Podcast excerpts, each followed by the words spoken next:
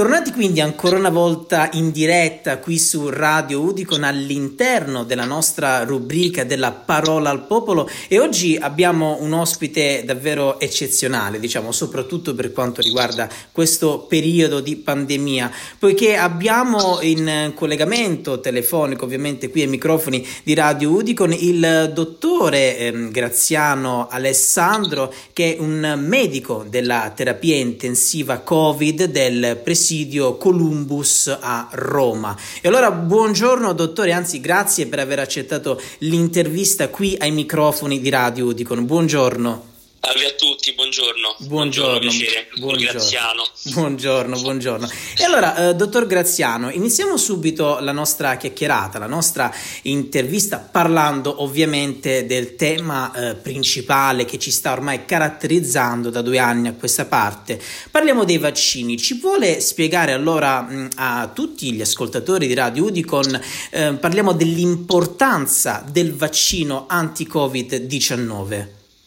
Salve, allora io intanto ringrazio per l'opportunità diciamo, che ho di aggiungermi a tutti i colleghi che nel corso di questo periodo si aggiungono diciamo, all'appello eh, importante sia dal, dal, punto di vista professionale che direi umano che direi anche eh, diciamo, civile di diciamo, sottolineare l'importanza di un presidio che fino a qualche decennio fa, mi, mi permetto di sottolineare, eh, sarebbe stato considerato un privilegio certo. eh, per, ogni, per ogni singolo cittadino cioè di beneficiare di un'arma eh, e di un aiuto che abbiamo nel fronteggiare una penso delle, eh, delle minacce tra virgolette che si aggiungono alle guerre che sentiamo tutti i giorni nel telegiornale eh, che minacciano singolarmente ognuno di noi e sono delle malattie infettive eh, verso le quali nel corso della storia l'uomo eh, con l'asilo della scienza si è attrezzato per sopravvivere e per fronteggiare quelle che sono delle minacce che come stiamo vedendo in questi momenti a volte sembrano insormontabili quindi certo. mh, mm, mi aggiungo veramente a tutti i, i, miei colleghi impegnati sia nella ricerca che eh, nell'ambito poi più diretto eh, dei reparti come nel,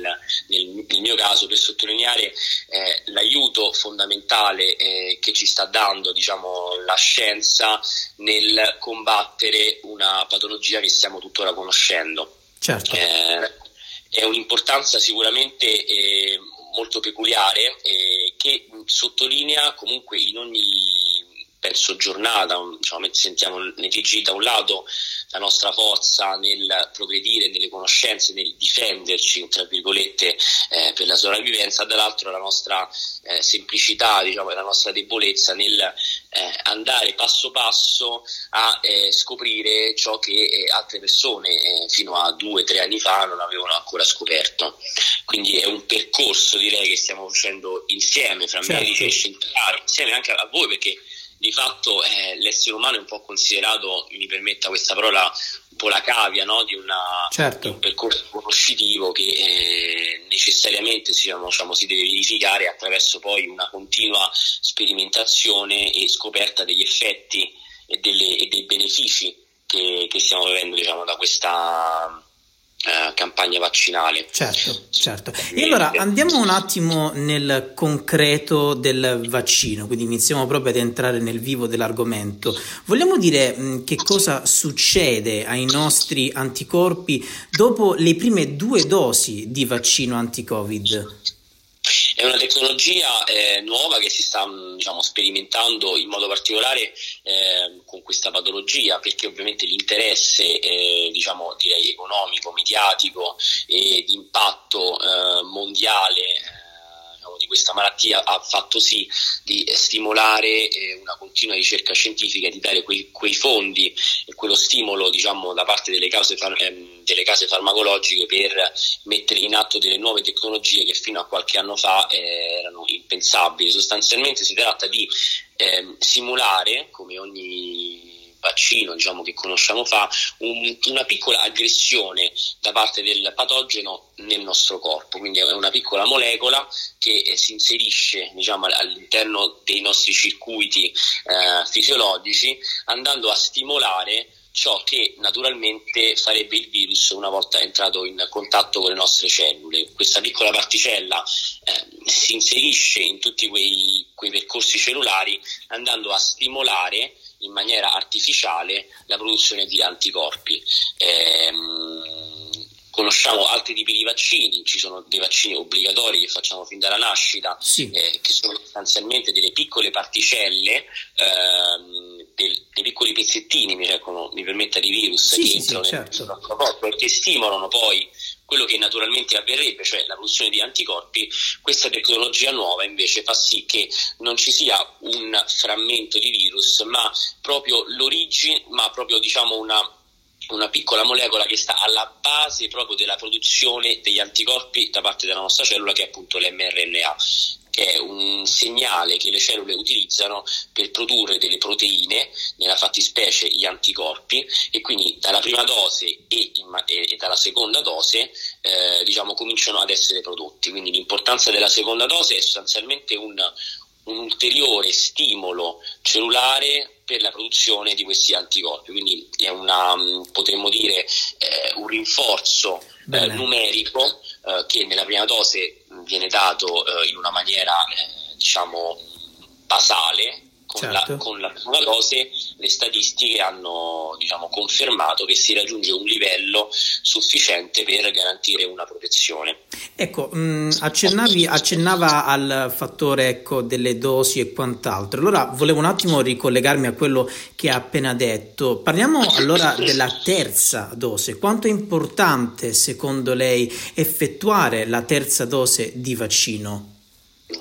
E diciamo, mi ricollego a quanto precedentemente diciamo, detto dicendo che eh, ovviamente stiamo studiando eh, attentamente eh, attraverso la campagna vaccinale eh, il proprio questo meccanismo fisiologico di produzione degli anticorpi stimolato da noi artificialmente attraverso queste particelle. E abbiamo notato che come avviene per molte malattie che naturalmente prendiamo il nostro corpo produce questi anticorpi questi anticorpi circolano nel nostro sangue per un certo periodo e poi naturalmente come ogni, come ogni proteina come ogni particella vengono piano piano eliminate nel corso del, del, del tempo. Quindi mh, la necessità della terza dose si è resa evidente eh, Ehm, scoprendo che come per chi contrae la malattia in maniera naturale e che quindi produce degli anticorpi naturalmente, che per le persone che vengono vaccinate, che quindi entrando in contatto con una particella che introduciamo artificialmente nel corpo producono in maniera stimolata degli anticorpi, bene, questi anticorpi purtroppo con il tempo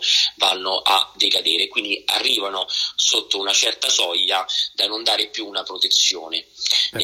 abbiamo per esempio eh, l'esempio di Israele che rappresenta un modello scientifico di circa 4-5 mesi avanti rispetto all'Europa in cui stanno già per esempio facendo la quarta dose, perché si è visto che eh, ad esempio come l'influenza o come altre patologie, in modo particolare degli anticorpi prodotti in maniera artificiale poi vengono piano piano eliminati, quindi è necessario ricorrere ad, ad un ulteriore stimolo che ne mantenga i livelli sufficientemente alti per darci una protezione. Perfetto. Ecco, adesso ci spostiamo un attimo su un argomento molto particolare, sempre parlando di vaccinazione. Parliamo dei bambini tra i 5 e gli 11 anni. Pensa sia opportuno vaccinare questa fascia d'età? Sa benissimo che comunque sia si sente anche attraverso i vari telegiornali. Ci sono molti pareri contrastanti per quanto riguarda la vaccinazione dei più piccoli. Ecco, secondo lei è opportuno vaccinare questa categoria, questa fascia d'età?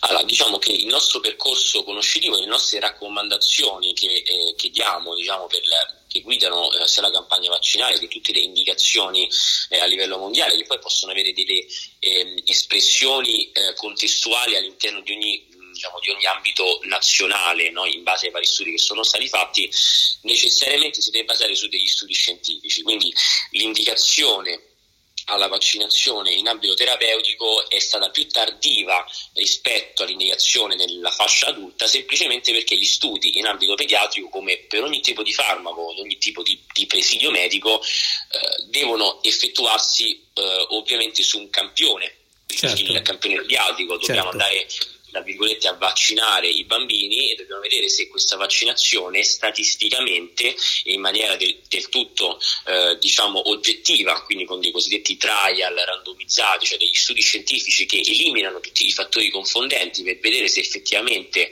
un presidio medico cambia, impatta realmente sulla mortalità, sulla sopravvivenza o sposti rischio di contagiarsi, bene, sono stati fatti ormai diversi studi in ambito pediatrico che dimostrano eh, la reale incidenza del vaccino sia sul rischio di contagio che sul rischio di mortalità. Ricordiamo che una, mm, quello del Covid è una patologia che mh, mm, colpisce l'essere umano non solo come un danno diretto verso le nostre cellule, come potrebbe essere so, una, una, una, tossina per esempio che certo. può uccidere l'animale, ma ehm, il Covid va a rinnescare tutta una risposta infiammatoria all'interno dell'organismo che lo riconosce ovviamente come un essere estraneo. Questa risposta infiammatoria a volte è sregolata, è abnorme e quindi produce essa stessa eh, la patologia. Ecco che vediamo che nei bambini, ad esempio, che hanno delle, eh, delle scorte, delle difese diciamo, eh, fisiologiche eh, molto più sviluppate, magari di, una, di un essere immuno, diciamo, di un di un uomo immunocompromesso o con delle patologie, magari i bambini si ammalano, hanno meno sintomi rispetto ad un adulto. Questo però non significa che al loro interno non covino tutta una risposta infiammatoria eh, di base che fa sì che loro essi stessi siano comunque dei portatori asintomatici del virus, ma sempre dei portatori. Quindi l'importanza eh, della vaccinazione in ambito pediatrico si struttura, secondo me, su due capisaldi. Da un lato la sicurezza del vaccino dimostrata anche in ambito pediatrico, ora in questo momento, seppur tardivo, con degli studi clinici che sono stati effettuati da diverse nazioni. La seconda è ehm, quello di eh, bloccare eh, una catena di contagio del virus che necessariamente ha come grande serbatoio anche la popolazione pediatrica, che ricordiamo la popolazione che eh, porta in sé il virus è contagiosa ma per delle caratteristiche fisiologiche dei bambini molte volte asintomatica, senza considerare eh, che purtroppo, ahimè, diciamo, lo vediamo, ci sono dei bambini comunque con delle patologie che li rendono immunocompromessi, bambini certo, con linfomi, certo. bambini debilitazioni diciamo, immunitarie, si è dimostrato anche nel loro caso che il vaccino in modo particolare può essere un sostegno ecco, per, eh, per, stimolare quella risposta immunitaria che altrimenti sarebbe deficitaria. Quindi direi che in questo momento storico non io, dottor Graziano, eh, né un altro medico, ma eh, l'ambito delle conoscenze scientifiche si senta di eh, diciamo, raccomandare il vaccino anche in, in, età pediatrica, ricordiamo in un momento più tardivo proprio perché supportato da degli studi che piano piano sono stati fatti. Bene, bene.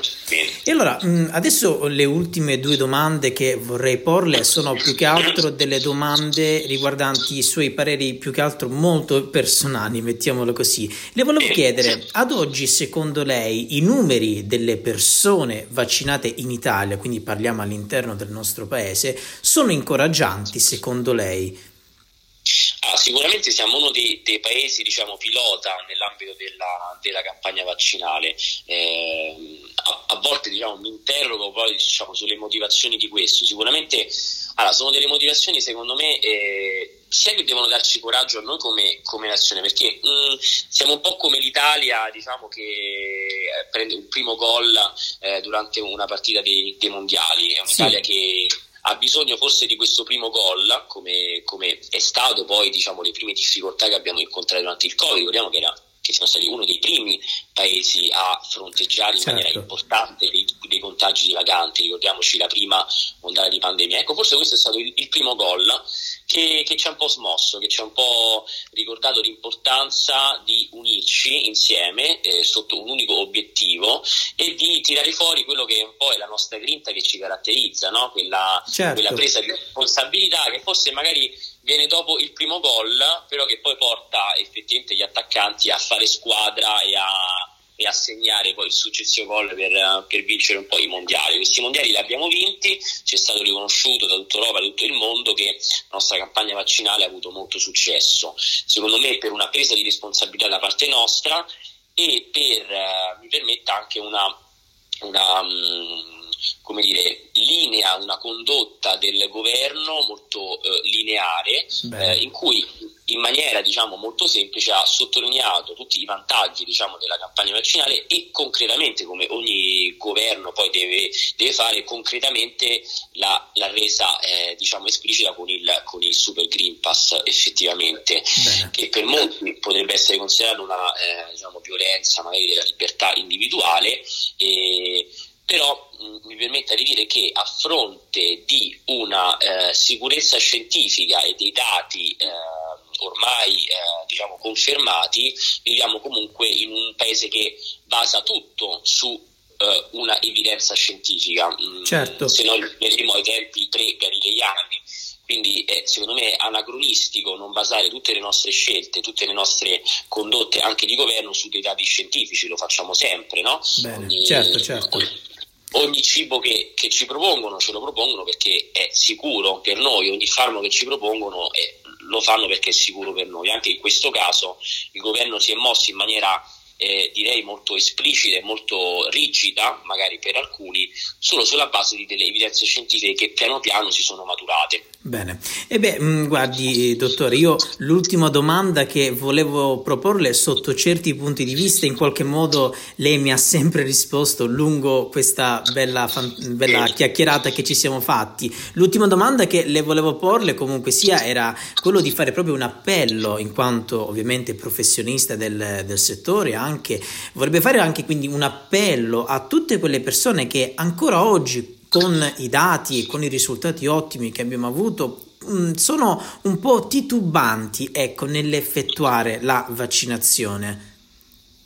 Allora, io da, dal punto di vista umano eh, capisco, capisco, la paura, la paura fa parte di noi, eh, ogni scelta che facciamo, ogni mm, diciamo, nuovo prodotto diciamo, che ci viene offerto è normale, eh, genera un un'insicurezza degli effetti e delle conseguenze diciamo, che, che ci possono essere.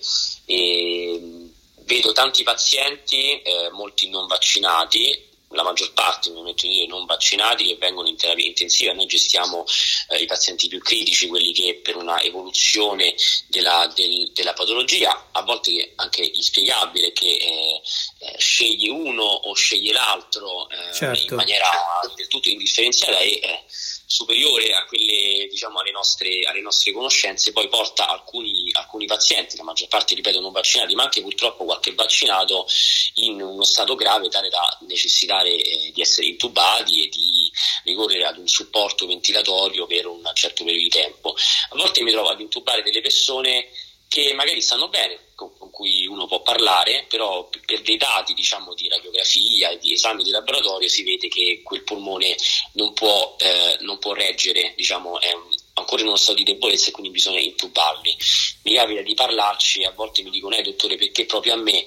Eh dottore, ma il vaccino fu- mm, hanno detto che funziona, eh, dottore, ma ora, ora che fine farò? Eh, secondo me il vaccino è una, da un lato un atto di coraggio sia personale nel dire io mi, mi fido della, della, scienza, sia civile nel dire io faccio parte di uno Stato, in questo Stato ci può essere un familiare, in questo Stato ci può essere un'altra persona vicina della mia età che svolge un, un lavoro importante per la società che io vaccinandomi sto difendendo, perché ricordiamo che la funzione del vaccino non è solo personale, cioè di limitare la mia malattia, ma è anche comunitaria, in quanto io vaccinandomi blocco tutto quel processo diciamo, di sviluppo della malattia che porterebbe da un lato a, a un contagio verso altre persone, questo beh, ormai penso che altri certo, miei colleghi certo. l'abbiano spiegato in maniera molto profusa, ma anche in tutto questo processo diciamo, in cui il virus circola nelle nostre cellule, il, um, il, virus tende a sopravvivere. Come ogni mm, patogeno, come ogni microorganismo, sopravvivere significa modificare delle piccole caratteristiche del, del suo genoma per poter evadere le nostre difese immunitarie. Ed ecco che più il virus circola, più c'è la possibilità che lui si possa modificare in delle piccole particelle e quindi eludere sia le difese immunitarie che i vaccini che abbiamo sperimentato e, e quindi rendere più difficile eh, ovviamente la, eh, il blocco della patologia certo. con i certo. comuni che abbiamo. Certo. Eh, quindi capisco dal punto di vista umano la paura delle persone che, eh, che non si vogliono vaccinare. Diciamo, l'insicurezza, però questo secondo me si inserisce all'interno di un contesto di scelte che ognuno di noi fa che a volte non hanno il 100% né di conoscenza né di di, di sicurezza. Certo. E quindi a un certo punto ognuno nel proprio profondo, secondo me, dovrebbe eh, dire, compiere un pochino quegli atti, eh, bilanciando, bilanciando, sicuramente quelle che sono le cose positive dalle cose negative. Perfetto. Il vaccino non funziona al 100%, funziona al 90%, però quel 90% ha salvato molte vite umane.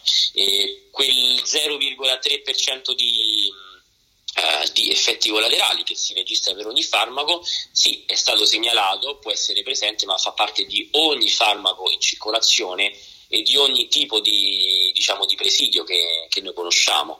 Anche un bicchiere di vino, eh, certo. se prolungato per uh, quantità non, uh, diciamo non, non, modeste, ha comunque una percentuale di responsabilità, però mi sembra che ognuno di noi ne beneficia quotidianamente, quindi certo. è tutta una questione di di bilancio fra effetti positivi e negativi che ognuno poi nel suo piccolo valuta, secondo certo, me. Certo, certo, ha reso, ha reso proprio bene l'idea.